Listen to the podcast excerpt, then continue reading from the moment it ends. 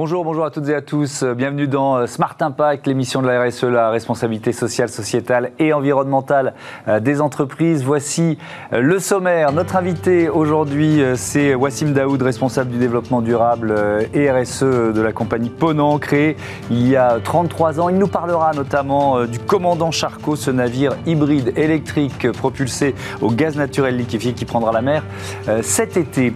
Comment la viticulture peut-elle réduire son impact environnemental Quel rôle la technologie peut-elle euh, jouer pour relever ce défi? Ce sera notre débat euh, tout à l'heure. Et puis dans euh, Smart IDs, vous découvrirez GetAround, plateforme d'autopartage et de location de voitures entre particuliers. Voilà pour les titres. On a 30 minutes pour les développer. C'est Smart Impact.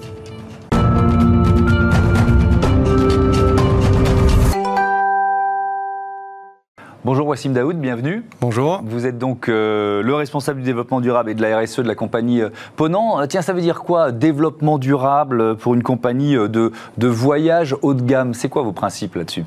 Notre compagnie est, une compagnie de, tourisme et de voyage avant tout qui a été créée par des marins mmh. il y a plus de 33 ans avec des valeurs fortes, avec une mission, celle de, de faire découvrir le monde à nos passagers tout en respectant la nature et l'humain. Et, ces valeurs euh, nous portent aujourd'hui dans notre développement. Donc pour nous, c'est très important de porter un intérêt à l'environnement, mais aussi à l'aspect culturel et, social. Ça veut dire qu'il y avait cette idée-là dès la création de, la compagnie ou c'est venu euh, petit à petit finalement? C'est à l'origine de la création de, la compagnie. D'ailleurs, le, premier navire, c'est un voilier qui a fait euh, plus d'un million de 2000 marins propulsés à la force du vent. Donc c'est vraiment l'idée de, départ, c'est d'aller euh, dans des zones reculées, de faire découvrir ces endroits-là, de, partager ça avec euh, nos passagers, avec cette notion vraiment euh, de respect hmm. et de préservation. D'ailleurs, nos bateaux sont toujours des, bateaux à, taille humaine avec un nombre de, de passagers limité. Vous voyez, donc on est autour de 200 passagers en moyenne, on est sur une pression environnementale et, et, sociétale très faible. Hmm. Alors vous l'avez dit, euh, cette, euh, cette compagnie a été créée euh, par des marins il y a 33 ans, 2000 collaborateurs, dont 1500 marins aujourd'hui, et 13 navires en 2021, avec ce nouveau bateau, bateau dont je parlais en titre, le commandant Charcot. Alors il porte évidemment le nom du grand explorateur polaire français. C'est quoi les caractéristiques de ce bateau? Ce bateau, comme, le reste de la flotte, euh, vraiment euh, est, porté sur les meilleures écotechnologies disponibles actuellement, mais sa particularité, c'est la propulsion hybride gaz électrique, c'est-à-dire on utilise le gaz naturel liquéfié, mais aussi le bateau est équipé de packs de batteries qui lui permettent de, de naviguer pendant 2 à 3 heures avec zéro émission, zéro bruit, dans le silence absolu. Et il peut être rechargé soit en navigation, soit à quai. Donc vous pouvez imaginer comme une voiture aujourd'hui euh, hybride voilà. Hmm. Et ça, c'est euh, sur les 13 bateaux, c'est le seul qui a cette, euh, cette technologie. C'est la dernière innovation que vous avez euh, intégrée à vos bateaux. Est-ce que ça veut dire que les autres sont trop polluants, d'une certaine façon? Non, c'est juste la, politique de l'entreprise, c'est toujours d'utiliser les meilleures technologies hmm. disponibles au moment de la conception des bateaux. la technologie GNL, est, plutôt récente. D'ailleurs, euh, la, disponibilité du gaz liquéfié euh, n'est pas n'est pas. C'est un défi de, de, trouver finalement les, les réseaux, les structures pour, pour se fournir en gaz. Ce n'est pas évident de, trouver du gaz partout, donc il faut suivre l'évolution euh, du marché et des technologies. Hmm. C'est le premier qui dispose de cette technologie. Voilà. D'accord. Et, vous avez déjà en tête euh, euh, l'évolution soit des bateaux existants, soit de nouveaux bateaux? C'est un, investissement, j'imagine, assez lourd. Euh, aujourd'hui, on a une flotte plutôt récente. -dire on a une flotte qui, a moins de 10 ans. Donc sur, dans, le monde maritime, c'est plutôt mmh. récent. On a les, les, dernières technologies. On avait des projections avant la crise sur de nouveaux bateaux, mais vous savez, aujourd'hui, avec la, crise sanitaire, euh, il est difficile de se projeter dans, dans, l'avenir, en fait, par rapport à, cette situation. Bien sûr. Alors, on va en parler justement de l'impact et de la reprise, l'entreprise pour le, pour le tourisme. Euh, donc, commandant Charcot, ça veut dire que ces destinations seront uniquement polaires? Voilà, les destinations du commandant Charcot, pôle Nord, pôle Sud. D'accord. Et c'est un navire d'opportunité. Ça veut dire quoi ça? C'est-à-dire qu'avec le commandant Charcot, on veut généraliser euh, le projet Ponant Science. C'est un projet d'offrir toute la flotte Ponant aux scientifiques, mais c'est le premier navire qui dispose de deux laboratoires et de quatre cabines qui sont dédiées entièrement à la science. C'est vraiment euh, un, un- projet ambitieux d'offrir plus d'une vingtaine de croisières aux scientifiques du monde entier dans les zones où il n'y a quasiment pas de, de- de bateaux scientifiques actuellement. Donc ça veut dire que des scientifiques pourront euh, gratuitement monter à bord du, euh, du Ponant, c'est ça? Et ça suppose quoi? Ça suppose de proposer un projet précis d'exploration, d'observation? Voilà. Donc les, les- les- les scientifiques, par exemple, de la NASA, MIT, euh, du LIPEV, IFREMER, CNRS, de laboratoires français et internationaux. Aujourd'hui, on a des partenariats directs, Mhm. mais on va aussi constituer un comité scientifique qui va lancer des appels d'offres aujourd'hui pour pouvoir proposer euh, cette opportunité euh, à d'autres or- organisations scientifiques. Mhm. Voilà, avec des projets clairs et qui sont généralement euh, autour des, des zones polaires. Voilà. Alors, l- la pandémie, on va en parler évidemment. Euh, Est-ce qu'elle oblige, on va, on va commencer par la généralité, est-ce qu'elle oblige le secteur du tourisme à, à, d'une certaine façon, réinventer son modèle économique? Parfaitement, parfaitement. Euh, nous, on, se retrouve, on se retrouve un petit peu dans, cette, dans ce modèle où on est sur des, des petits formats, des bateaux à taille humaine avec 200 passagers en moyenne. Donc, Mm. on est sur euh, cette, euh, cette opportunité de pouvoir gérer des capacités limitées.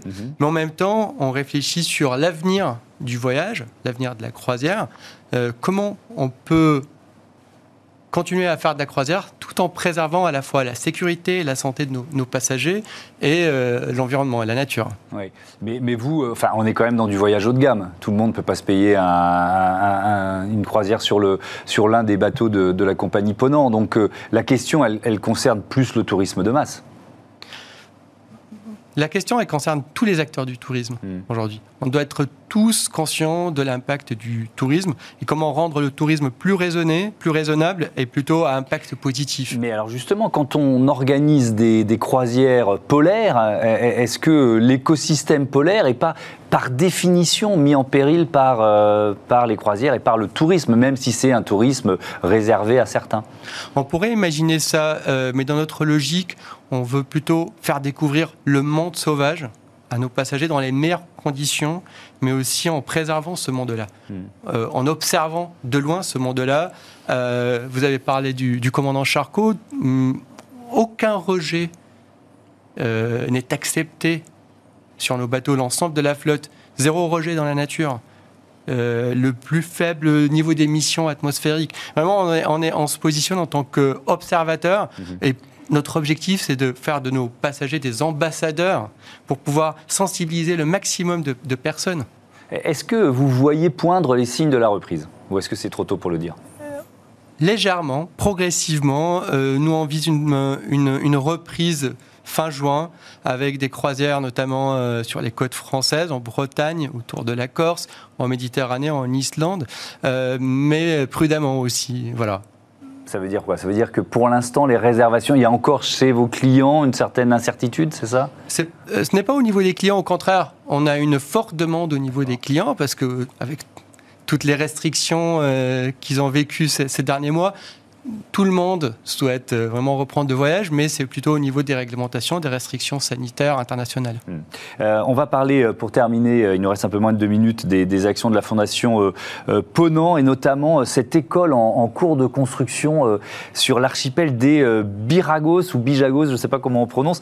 Ça, ça se trouve où? En quoi ce site est extraordinaire? Voilà. Les Bijagos, c'est une île qu'on a découvert lors de la construction d'une nouvelle croisière. C'est euh, en Afrique de l'Ouest. Ça appartient euh, au Guinée-Bissau. Mhm. Euh, donc c'est une île qu'on a, qu'on a repérée avec des, hum, un, environnement, une nature sauvage magnifique. Et donc, pour préparer nos croisières, on fait des études d'impact environnemental et, sociétal au préalable et des concertations avec les populations locales. Et on a découvert que les enfants euh, n'avaient plus d'école depuis plus de deux ans. Donc on ne pouvait pas nous emmener nos passagers dans une situation comme ça. On ne pouvait pas rester passif par rapport à ça. Donc on a créé un partenariat avec une association locale euh, qui euh, a construit, qui est en train de construire depuis 2-3 euh, mois maintenant une école pour permettre aux enfants de reprendre leurs études. On prend en charge la construction, mais aussi tous les frais pédagogiques, les salaires des enseignants, la cantine, les vêtements, tous les frais de scolarité. Et ça permettra aussi aux adultes de reprendre des, des études. Voilà. Et donc c'est un projet de la Fondation Ponant. Merci euh, Wassim Daoud, bon vent euh, euh, à vos navires et notamment au commandant Charcot. Voilà, on passe à notre débat, notre débat sur la viticulture française.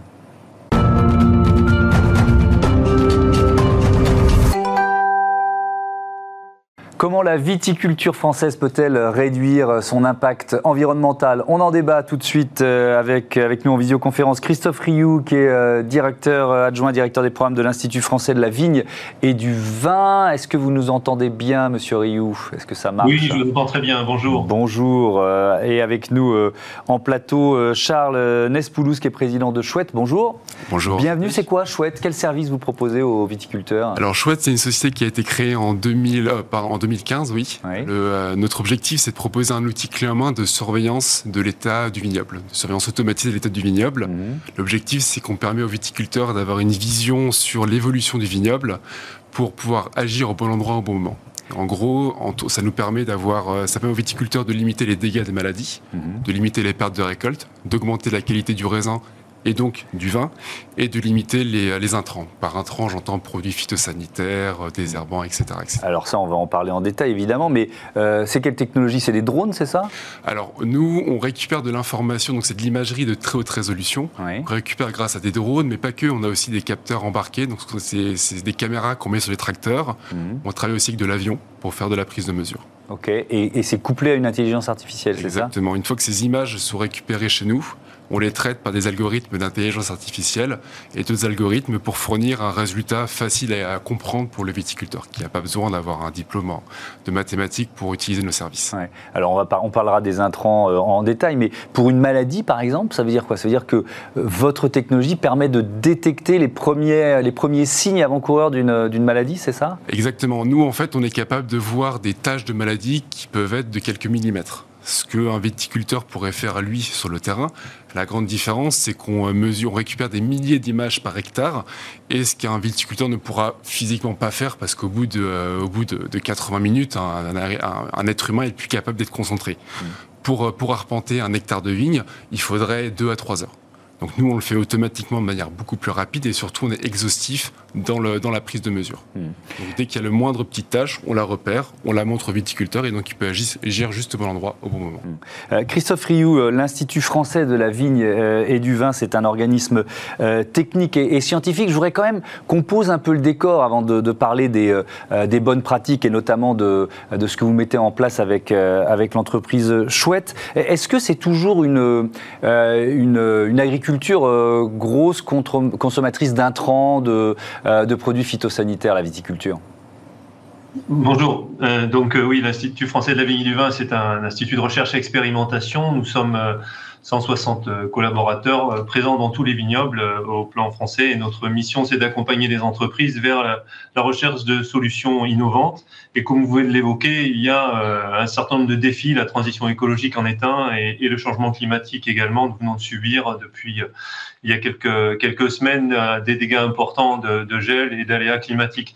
Pour resituer le, contexte, vous l'évoquiez, euh, la stratégie euh, bas carbone de, la filière, elle a débuté dans les années 2000 euh, hein, avec les premiers bilans carbone qui ont mis en avant l'importance notamment du, conditionnement et de l'aval sur l'impact carbone. C'est ce que les, filières viticoles, la Champagne, Bordeaux, Cognac et un certain nombre d'autres régions ont mis en place pour réduire leur empreinte carbone. Et dès 2010 euh, et avec la signature du plan filière en, 2018, une ambition euh, sur la transition écologique et la réduction importante en termes de, réduction d'intrants. Donc, notamment, l'engagement qui a été pris par la filière là, dans le, plan filière, c'est 50% d'exploitation en certification environnementale à l'échéance 2025. Hein, et aujourd'hui, un chiffre, c'est la haute valeur environnementale, qui est un, label porté par le ministère de l'Agriculture. C'est plus de 7000 exploitations qui sont certifiées HVE, mmh. avec une augmentation de, 50% en, en, six, en six mois. Christophe Rioux, quand vous dites, je vous interromps, quand vous dites 50% des, des exploitations en 2025, on en est à combien aujourd'hui à peu près? Je vous dis à peu près 7000 et euh, sur quel pourcentage? Ben, euh, L'objectif, c'est 40 000 exploitations. Donc, vous voyez, il reste encore du chemin à parcourir, mais avec une progression très forte. Hein. Le label HVE, c'est simplement euh, quelques années derrière nous.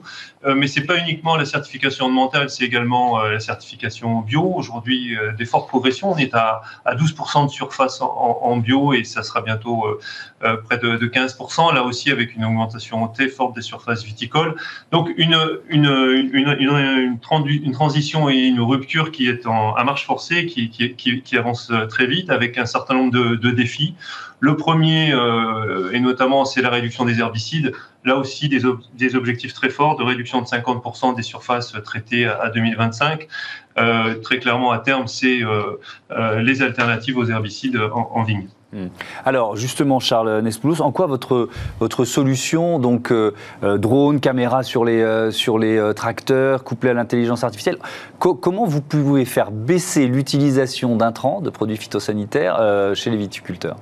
Alors, notamment avec le, projet qu'on fait avec l'IFV, euh, notre, notre, euh, nous, en fait, l'IAV a développé un outil qui permet de, réduire les, les, traitements euh, grâce à l'expérience qu'ils ont acquise depuis, euh, depuis une vingtaine d'années. Mhm. Euh, la limite de leur outil, c'est qu'il y a besoin d'informations concrètes du terrain, très précises, qu'ils n'avaient pas forcément parce que la, la, technologie n'était pas encore disponible.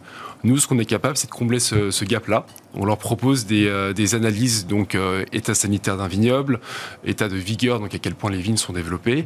On rentre ces informations-là dans, dans les outils développés par l'IAV qu'ils ont un petit peu adapté pour l'occasion. Et grâce à ça, on sort une, une cartographie qui permet de, de dire exactement ce qu'il faut mettre comme quantité de produits à tel endroit et à tel moment. Et alors, vous, c'est ça. Oui, alors vous disiez tout à l'heure, euh, rappelez-moi le chiffre, le, taux de réduction euh, potentiel des, des, intrants dans une exploitation, c'est quoi? Alors sur les exploitations, oui, entre, entre 20 et 50% de réduction des traitements. Et alors, c'est parce que le, la différence est importante. Pourquoi dans certains cas c'est 20% Pourquoi dans d'autres c'est 50 Parce qu'on est sur du vivant et on est sur quelque chose qui, euh, sur des, des parcelles de vignes peuvent être très différentes les unes par rapport aux autres. Donc il y a certains cas de figure, on peut avoir un agriculteur qui travaille déjà très finement son sa réduction de traitement, donc on va pas avoir énormément de gains. Mhm. D'autres qui ont beaucoup de chemin à parcourir. Et donc là, on peut, on peut les accompagner sur toutes ces étapes-là. D'où les, les gaps, d'où les, écarts qui peuvent être très importants. Euh, euh, Christophe Rioux, une solution comme, euh, comme celle que vous avez développée, est en train de développer avec Chouette, ça vous a demandé combien de, de, temps de travail? C'est-à-dire, si j'ai bien compris, il y avait déjà un modèle mis en place par l'Institut français de la vigne et du vin, et vous l'upgradez, vous l'améliorez bah, exactement. Aujourd'hui, c'est la révolution numérique qui permet d'améliorer la performance de, de, nos modèles, puisque le modèle est basé sur deux, deux, éléments la modélisation euh, des prévisions météo et ensuite la modélisation des prévisions euh, des, maladies. Et donc, euh, le développement de ces modèles passe par cette notion de viticulture de précision qui va être, comme vient de l'évoquer Monsieur Nespoulos, identifier les maladies de façon précise, être un peu plus en préventif et donc améliorer la performance de modèles. Ça, c'est le, le, premier, le premier pas. On améliore également la performance de la pulvérisation. Quand euh, pour être beaucoup plus précis, on traite que la cible et on réduit le nombre de passages. Ça, ça permet de, de réduire là aussi de, de 50%. Et le, stade ultime euh, en termes d'innovation, et c'est des solutions qui sont déjà aujourd'hui disponibles, mais euh, qui vont continuer à se développer, c'est le développement de variétés résistantes qui vont permettre euh, d'être, qui sont moins sensibles aux maladies et qui aujourd'hui ont été aussi développées par, par l'IFV avec l'INRAE, notamment en termes de résistance aux principales maladies mildio et idiome. Ça veut dire que pour des viticulteurs, il euh, y, a quoi Il y, a une, y a une incitation à utiliser des solutions comme celle-là? Parce que j'imagine que c'est un investissement. Alors, euh, la première incitation, elle est, économique, puisque réduire euh, les traitements, ça permet de réduire les coûts de production. Donc, être plus précis, réduire la dose et améliorer la cible. Donc, c'est avant tout protéger la vigne. Donc, ça, c'est le, premier élément en termes économiques, bien sûr. Euh, évidemment, si on, on, se place dans un contexte aujourd'hui euh, d'aide publique à la transition écologique, on peut citer le plan de relance qui, a, euh, qui encourage notamment euh, l'investissement en agroéquipement performant, en matériel de, de, de traitement et notamment, euh, je citais les, les, matériels de pulvérisation. Donc ça, c'est un autre levier incitatif, hein, bien sûr. Et je dirais le plus important, ça reste l'enjeu qu'on a évoqué en début de, débat, c'est cet objectif que s'est fixé la filière d'être en termes de certification environnementale pour euh, la qualité et l'image des vins, hein, euh, notamment pour les, principaux que sont les, consommateurs. Mmh. Est-ce qu'il y a euh, des, vins plus, je mets des guillemets, hein, plein de guillemets, chimiques que d'autres? Est-ce que, je ne sais pas, le champagne utilise plus de, produits phytosanitaires que, que, je vais dire n'importe quoi, le vin de Bordeaux? Alors, je ne crois pas qu'il y ait de vins plus chimiques que d'autres. Non, c'est les, les, méthodes de production varient d'une région à l'autre, bien évidemment, euh, notamment à, travers les conditions, euh, les conditions agro-pédologiques. Hein. La viticulture euh, en Languedoc, en Champagne et à Bordeaux est, est différente. En tous les cas, euh, l'ensemble des régions se sont engagées euh, dans, cette, euh, dans, cette, dans cette voie, hein, comme je, l'évoquais. on constate également un point important, c'est le développement de l'ennervement du vignoble avec des enjeux importants. on parle aujourd'hui beaucoup de stratégie bas carbone. La filière s'est engagée en 2021 sur ce référentiel bas carbone. Juste un exemple, c'est certes réduire les émissions de carbone, mais aussi pouvoir demain stocker du carbone dans les sols. Et l'enherbement du vignoble qui se généralise, il suffit aujourd'hui de, de, se promener dans les vignes en début de printemps, de voir euh, l'ensemble des sols enherbés. C'est une source de, de, captage de carbone, euh, de CO2 euh, supplémentaire pour séquestrer du carbone et réduire l'émission de gaz à effet de serre. Effectivement, on en avait parlé notamment avec euh, un producteur de champagne ici même il y a, il y a quelques jours. Merci beaucoup, merci à tous les deux d'être venus euh, présenter donc cette solution euh, de chouette pour réduire euh, les intrants, les produits phytosanitaires dans la viticulture. À bientôt sur Bismart. On, part, on passe à Smart IDs autopartage, tiens, au programme. Smart IDs avec BNP Paribas. Découvrez des entreprises à impact positif.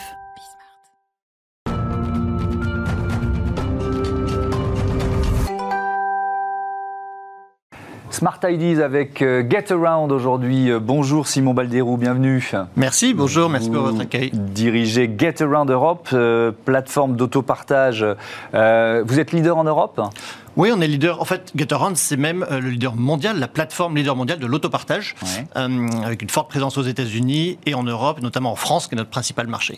Combien de villes en France alors en France, on a plus de 500 villes. Après, ouais. on est particulièrement présent dans les très grandes villes euh, comme Paris. À Paris, euh, simplement, euh, Paris est proche banlieue. On a plus de 4000 véhicules qui sont disponibles en libre service instantanément. 4000 véhicules, c'est exactement le nombre euh, qu'avait Autolib. Donc vous avez pris la place d'Autolib, à peu de choses près. On a pris exactement la place ouais. d'Autolib. Alors c'est quoi le principe de Get Around? Alors le principe, euh, c'est que c'est une, une, place de marché, euh, ce qui veut dire que les véhicules ne nous appartiennent pas. On -hmm. s'appuie sur euh, des milliers de propriétaires, que ce soit des particuliers comme vous ou moi, qui pouvons décider de mettre notre voiture en autopartage euh, pour la partager avec d'autres, ou des professionnels de la location de voitures. Euh, qui euh, également euh, mettent leur, leur, véhicule. Et l'intérêt, c'est de pouvoir ouvrir et déverrouiller le téléphone, euh, la voiture avec son téléphone mmh. euh, de façon instantanée. Donc ça, ça veut dire que c'est quasiment l'exclusivité du service aujourd'hui. Au, au, lancement de GetAround, il fallait rencontrer le, il fallait rencontrer le, le, le conducteur, c'est ça, le propriétaire? Oui, alors ça c'était à l'époque de ce qu'on appelait Drivey, qui était la société ouais. française que mm -hmm. GetAround a racheté en 2019. Effectivement, à l'époque, il fallait se donner rendez-vous et échanger les clés. Euh, on n'est plus du tout là-dedans. Euh, maintenant, c'est vraiment l'instantané. La mission de GetAround, c'est de proposer un service qui soit tellement pratique euh, que vous n'avez plus besoin de posséder votre voiture individuelle. Euh, GetAround, c'est l'alternative à la possession individuelle de, de véhicules. Mmh.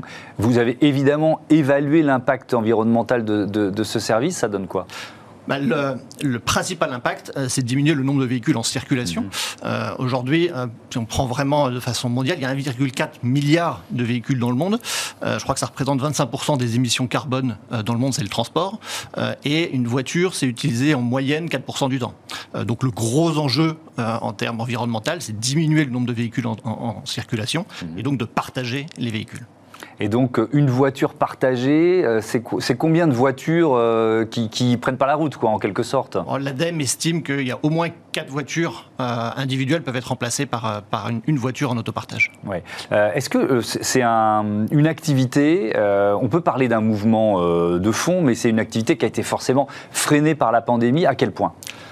On a été euh, violemment touché du jour au lendemain. Ouais. Euh, le premier confinement, on a perdu 90% du trafic de façon instantanée. Même lors des dernières mesures avec la limitation des 10 km, on a été impacté à peu près de 50%.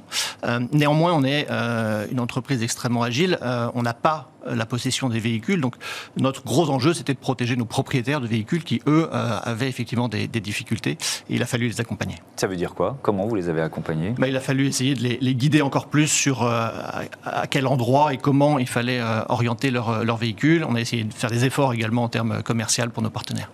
et, et les signes de reprise, vous les, vous les voyez poindre là? Ça y est? Oui, oui, les signes de reprise, ça y est, ils sont là. C'est assez rapide en fait. Ça fait 15 jours euh, Ouais. que le pays en France est déconfiné.